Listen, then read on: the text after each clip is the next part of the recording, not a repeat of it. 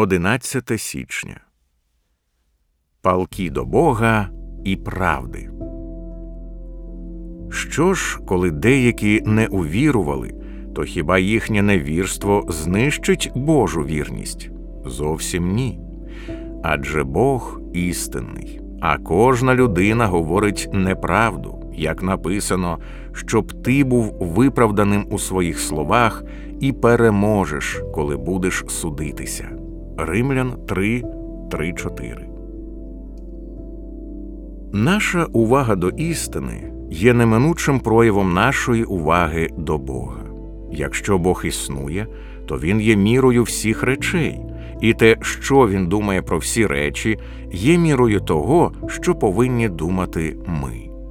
Не дбати про істину означає не дбати про Бога.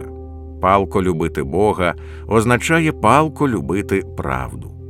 Бути богоцентричним у житті означає бути керованим істиною в служінні. Що не є правдою, те не від Бога. Подумайте над цими чотирма текстами про Бога та істину. Перший. Бог є істина. Римлян три, три, чотири. Бог Отець. Що ж, коли деякі не увірували, то хіба їхнє невірство знищить Божу вірність?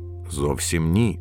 Адже Бог істинний, а кожна людина говорить неправду. Івана чотирнадцять шість. Бог Син.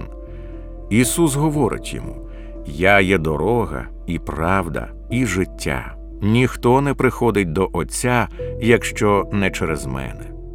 Івана п'ятнадцять, двадцять шість. Бог Дух. «Коли ж прийде Утішитель, якого я вам пошлю від Отця, Дух істини, який походить від Отця, то Він засвідчить про мене». Другий. Нелюбов до правди завжди згубна. Друге послання до Солунян два, десять. Нечестиві загинуть, бо любові до правди вони не прийняли, аби спастися. Третій. Християнське життя ґрунтується на знанні істини. Перше послання до Коринтян шість, п'ятнадцять, шістнадцять. Хіба не знаєте, що ваші тіла є члени Христа? Тож, невже, взявши члени Христа, зроблю їх членами розпусниці? Зовсім ні. Хіба ви не знаєте, що той, хто єднається з розпусницею, стає з нею одним тілом? Адже сказано: обоє будуть одним тілом. Четвертий. Тіло Христове будується на правді в любові. Колосян один, двадцять вісім. Його ми проповідуємо, переконуючи кожну людину і навчаючи кожну людину з усією мудрістю, аби зробити кожну людину досконалою в Ісусі Христі.